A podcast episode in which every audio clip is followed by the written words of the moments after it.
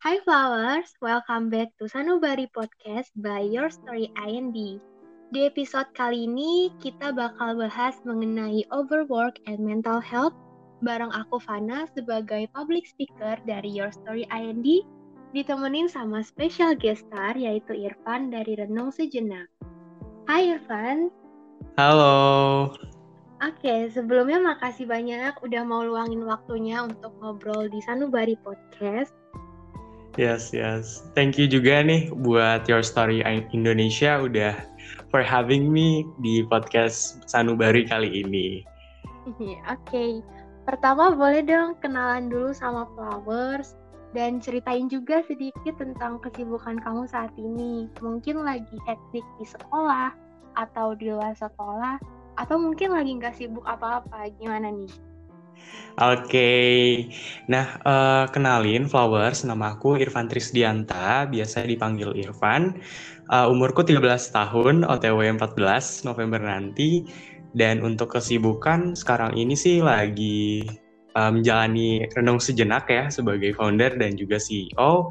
Dan juga uh, sekarang lagi menempuh uh, jenjang SMP kelas 9 itu aja sih. Oke, okay. keren banget baru SMP tapi udah jadi founder organisasi. Oke, okay. ngomong-ngomong soal kesibukan nih, atau biasanya disebut sama remaja zaman sekarang tuh lagi hektik dan sesuai sama yeah. topik kita yaitu tentang overwork and mental health. Aku mau nanya, Iya boleh. sendiri sebagai remaja yang semangatnya lagi on fire nih jadi founder dari organisasi apalagi itu pasti pernah hektik kan. Nah pernah nggak sih ngerasa hektik banget ngerasa overwork sampai mental health tuh jadi nomor kesekian jadi terlupakan? Hmm, sering banget sih. Ini bukan hal yang uh, jarang aku hadapi tapi ini sering banget aku hadapi. Terutama uh, sebagai founder ya sebagai CEO ya sebagai leader kadang juga uh, ada masa-masanya tuh lagi bingung, lagi stres, lagi uh, banyak pikiran gitu.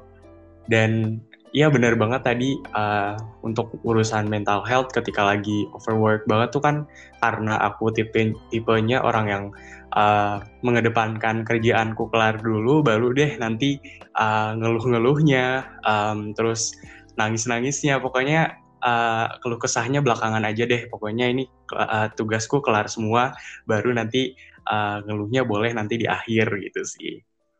Oke, berarti kamu pernah berarti kamu pernah kan ya ngalamin overwork sampai ngaruh ke mental health? Yes, bener. Sering-sering. Nah, uh-huh. nah, dari pengalaman kamu, gimana sih kira-kira ciri-ciri orang yang udah overwork? Karena aku ngerasa bahwa remaja zaman sekarang tuh pada super ambis banget kayak di iya. lingkungan yeah. sekolah iya kayak di lingkungan sekolah aku sendiri itu dari yang kelas 10, 11 sampai 12-nya itu ambis banget kayak ambis setiap banget, minggu ya. setiap minggu lomba Bener. terus aku sendiri jadi ke bawah ngambis tapi malah berujung overwork karena aku nggak tahu dan aku tuh nggak cukup aware sama ciri-ciri overwork Nah, makanya kamu boleh gak nih jelasin gimana ciri-ciri orang overwork? Oke, okay, oke. Okay. Ini good question. Uh, sebenarnya kalau untuk ciri-ciri yang secara ilmiah itu aku sebenarnya kurang tahu sih ya. Cuman kalau berdasarkan penglihatanku ya, uh, ciri-ciri overwork itu mungkin uh, dia kadang kalau misalkan lagi kita tanya nih sedikit dia tuh kayak nggak punya hal lain gitu. Mungkin dia lagi fokus sama kerjaan dia, dia lagi pengen fokus sama um, tujuan dia gitu kan. Dan kadang tuh jadinya dia uh, apa ya mengorbankan me time mungkin ya waktu untuk dia sendiri gitu. Uh, ketimbang eh ya untuk waktu dia dia sendiri uh, dan uh, dia tuh mengorbankan itu untuk uh, mencapai tujuan dia gitu sih mungkin ini berdasarkan pengalaman aku sendiri kali ya. Mm-hmm. Kalau overwork tuh kadang uh, banyak pikiran, banyak pokoknya stres lah. Terus uh, jadinya ngaruh ke mental health. Jadi kadang kurang aware gitu sama mental health dia. Gitu sih mungkin. Oke, okay. kayak udah disebutin sama kamu tadi, berarti overwork itu banyak kan ya dampaknya ke mental health dan aku jadi sadar nih, aku jadi sadar bahwa ternyata tuh emang banyak gitu remaja yang kurang mentingin mental healthnya. Kayak kamu tadi lebih mentingin kerjaan dulu sampai selesai kayak yang penting produktif tapi malah yeah. lupa sama kesehatan mental sendiri. Padahal kan kalau dipikir-pikir nih jadinya sia-sia juga kan kalau produktif tapi nggak peduli sama mental health. Karena nanti manfaat yang harusnya kita dapetin dari produktif itu malah nggak berasa karena udah capek dulu benar-benar kan? Nah sekarang aku mau nanya, kira-kira dampak buruk apa aja yang bisa kita rasain dari overwork? Oke, okay, dampaknya sebenarnya banyak banget ya dampaknya. Mm-hmm. Uh, aku personally kalau misalkan untuk dampak overwork ke mental itu yang pertama aku overthinking sih. Yang pertama overthinking, kenapa overthinking dinilai di takut gak bisa menyelesaikan ini semua gitu. Dan yang uh, kedua mungkin aku lebih kayak pokoknya dari segi mental dari segi fisik pun jadinya cap uh, kayak rasanya pengen mau nangis cuman nggak bisa gitu. Pengen kerjain ini semua pengen ngelarin ini semua cuman nggak tahu gitu ya harus mulai dari mana dulu hmm. kadang. Bener kan? Kayak gitu sih. karena udah capek kan sebenarnya. Yes. tapi terus dipaksain Benar, benar, benar. Oke, tadi kan kita udah bahas nih ciri-ciri sama dampak dari overwork ke mental health.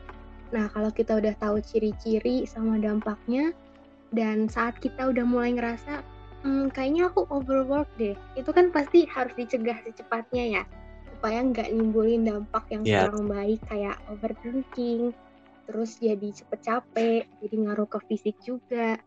Terus kalau dari Irfan sendiri, apa sih yang biasanya dilakuin kalau misalnya udah mulai ngerasa overwork? Oke. Okay. Nih, uh, sebelumnya hmm. disclaimer dulu nih ya teman-teman, uh, kan tiap orang beda-beda ya untuk mengatasi ya, caranya. Jadi um, aku bakal mulai dari mungkin sepengetahuan aku ya, jadi correct me if I wrong juga nih. Uh, menurutku hmm bukan menurutku juga sih ini sepengetahuanku uh, orang-orang hmm. terbagi jadi beberapa tipe gitu ya. Seperti yang pertama tadi yang udah aku bilang yang udah aku notice tadi tuh yang uh, pokoknya kelarin dulu deh nih tugas-tugasnya baru nanti ngeluh di akhir. Dan ada juga yang uh, mereka ngeluh dulu nih baru uh, kelarin tugas semua tugasnya gitu ya di akhir. Nah kalau aku sendiri kan karena aku tadi tipenya yang tugas dulu ya jadi mungkin ini teman-teman yang yang mungkin tipe ini bisa nih ngeimplement ngeimplementasiin cara aku. Oke, jadi yang pertama uh, kalau misalkan aku udah ngerasa overwork nih, aku bakal take a break gitu. Pokoknya semua kegiatan aku stop dulu. Lalu uh, setelah itu gitu, aku bersyukur dulu nih. Aku bersyukur udah bisa uh, ngejalanin ini semua, udah bisa sampai uh, sekarang gitu aku baru nih jenak gitu. aku evaluasi. Uh, pikir-pikirin nih apa gitu. Uh, dalam renung itu ketika aku mer aku yang pertama set priority dulu nih. Aku bakal prioritasin apa dulu? Jadi di apa aja sih yang harus dikerjain secepatnya, apa aja sih yang bisa belakangan, apa aja sih yang bisa nanti-nanti aja deh gitu kan. Nah, setelah aku buat prioritas, uh, itu kan jadi patokan ya. Nah, setelah aku buat prioritas itu, baru deh aku buat um, keputusan gitu. Keputusan baik jangka pendek atau jangka panjang. Nah, setelah aku buat uh, keputusan, baru deh aku lanjutin aktivitas aku untuk menyelesaikan tugas-tugasku gitu. Oke, wah keren banget caranya. Oke, jadi berarti ada ada dua tipe orang nih, ada yang kelarin tugas dulu baru ngeluh kayak kamu atau ada yang ngeluh dulu baru nugas ya. Iya. Yeah. Nah, biasanya nih, biasanya kebanyakan remaja itu termasuk aku itu jadi overwork karena time management atau cara bagi waktunya kurang tepat nih. Kayak misalnya yes. nggak nggak bikin daftar prioritas dulu. kayak kamu tadi kan kalau kamu bikin daftar prioritas dulu baru bikin keputusan jangka pendek dan panjang harusnya gitu kan ya nah Iya. untuk menghindari diri dari overwork berarti kan kita harus punya time management yang baik kayak tadi yang udah disebut harus bikin prioritas misalnya nah terus kalau dari Irfan kalau cara bagi waktu tuh gimana sih biar nggak overwork mungkin selain bikin prioritas ya ada lagi nggak cara Oke, lain oke, oke. Ini aku punya resep sendiri nih untuk cara membagi waktu ala aku. Jadi aku mungkin bakal jelasin sedikit lah ya.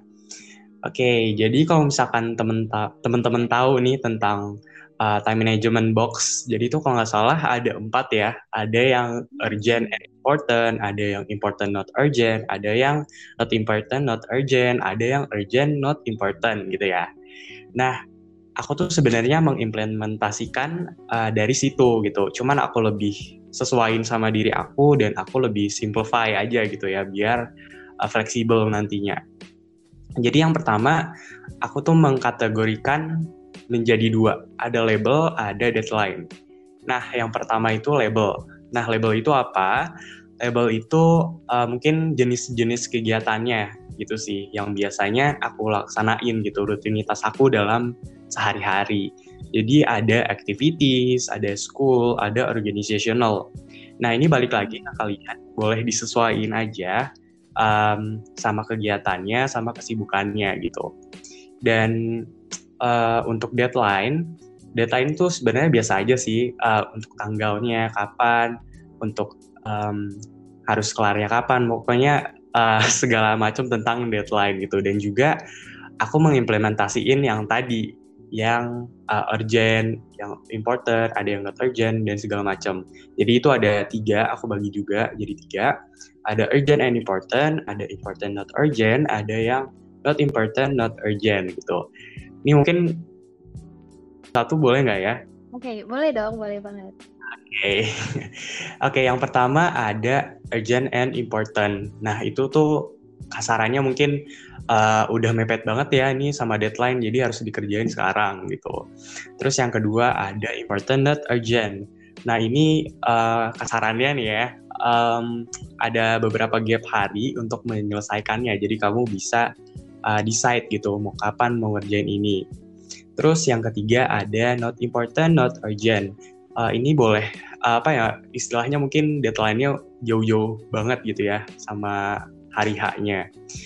Uh, jadi itu bisa kamu uh, tumpuk dulu lah ya istilahnya. Oke, okay, gitu sih untuk deadline-nya dan juga aku ada tips nih sebenarnya ada tips untuk time management time management time management. Uh, yang pertama itu niat. Ini penting banget untuk niat. Kenapa? Karena kalau misalkan kita punya plan tapi nggak didampingin dengan, dengan aksi gitu itu sama aja bohong gitu iya, kan. jadinya sia-sia. Ya yes, bener banget. Karena berdasarkan pengalamanku sendiri gitu aku tuh sebenarnya jujur uh, bisa dibilang time management aku tuh belum serapih itu, belum sebagus itu sih jujur. Masih mungkin kadang acak-acakan, kadang um, kurang rapih, kadang kurang benar, kadang nggak sesuai gitu ya. Nah, cuman uh, dengan membiasakan diri, uh, mungkin lama-kelamaan bisa lah ya kita uh, mengikuti dan terbantu dengan adanya time management ini gitu. Oke, karena aku udah dapat nih tips time management yang menurut aku itu udah bagus banget sih. Mungkin aku review dikit ya. Tadi tuh pakai pakai time management box.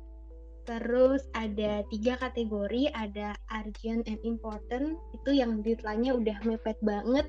Terus ada yang not urgent and important. Itu masih ada beberapa hari menuju deadline.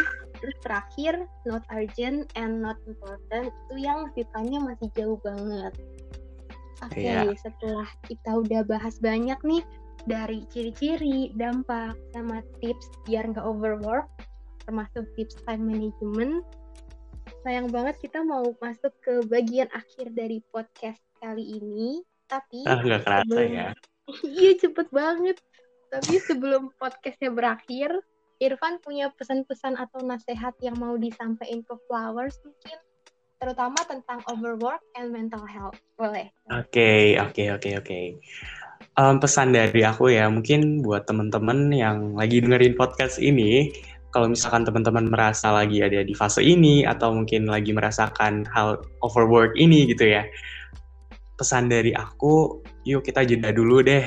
Uh, kita kan manusia ya, bukan robot yang terus-menerus bekerja untuk uh, menghasilkan tujuan gitu ya. Ada, ada masanya kita take a break, ada masanya kita harus mengapresiasi diri karena uh, kita sebagai manusia itu layak bahagia gitu.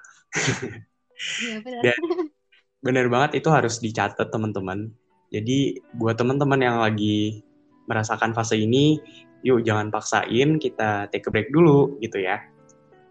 Oke. Okay. Oke, okay, thank you. Jadi intinya kalau misalnya ngerasa overwork harus take a break dulu ya karena kita manusia berhak bahagia dan bukan kayak robot yang bisa kerja terus-terusan. Iya, karena kalau misalkan kita sebagai manusia kerja kerja kerja nanti ujung-ujungnya apa coba? Tipes. Iya benar. Oke deh sayang banget podcast episode kali ini udah harus berakhir karena waktunya terbatas. Kalau nggak diakhiri mungkin bisa sampai besok ini podcast ya. okay. Yes, yes. Aku sebagai host podcast kali ini mau waktuin YSI, mau ucapin makasih banyak banget buat Irfan yang udah bersedia luangin waktunya buat ngobrol bareng dan sharing banyak tips juga. Iya, yeah. thank you juga nih buat Your Story Indonesia udah menawarkan aku untuk menjadi guest star di uh, episode podcast kali ini dan senang banget sih bisa uh, sharing-sharing ilmu, sharing-sharing pengalaman ke teman-teman di sini. Oke. Okay. Dan sebelum episode kali ini beneran berakhir, aku punya satu quote nih buat followers. Quote-nya itu Life is hard enough, so don't be so hard on yourself by overworking yang artinya hidup itu udah cukup berat, jadi jangan terlalu keras sama diri sendiri dengan pekerjaan yang terlalu banyak atau overwork tadi. Wah, keren banget. Quotes-nya meaningful banget ya. Iya. Oke, sekarang kita akhirnya tiba juga di akhir podcast. Sekali lagi, thank you so much buat Irfan sebagai yeah, special guest kali ini. Dan terakhir, makasih banyak juga buat Flowers yang udah dengerin podcast kali ini. Have a nice day and see you again. Dadah. Dadah. Dadah. Oke. Okay.